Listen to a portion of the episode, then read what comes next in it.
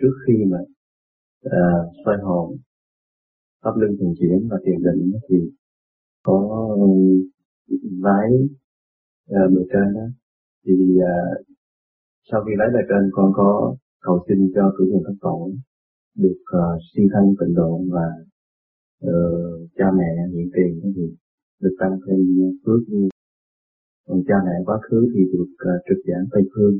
Như thế thì thưa thầy có được về trên chứng giám không?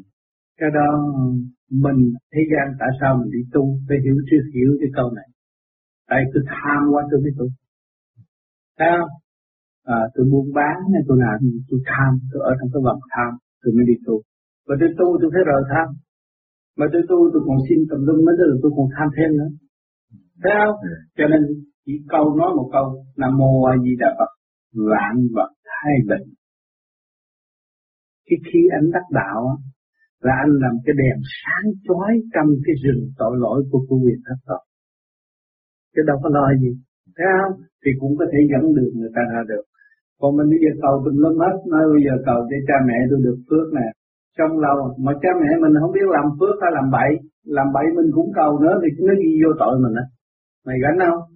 Gánh nổi không? Bây giờ nó ăn cướp mà mày mày cầu cho nó. Không được. Thấy không? Cho nên lâm thần nó ghi hết rồi á.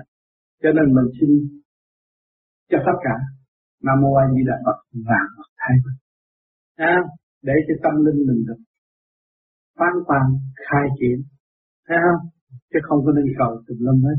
Chúng ta đã dẹp cái tham còn tham thêm nữa thì ngồi một đống nó cho đi cũng được. Thì nhớ con này. Ừ.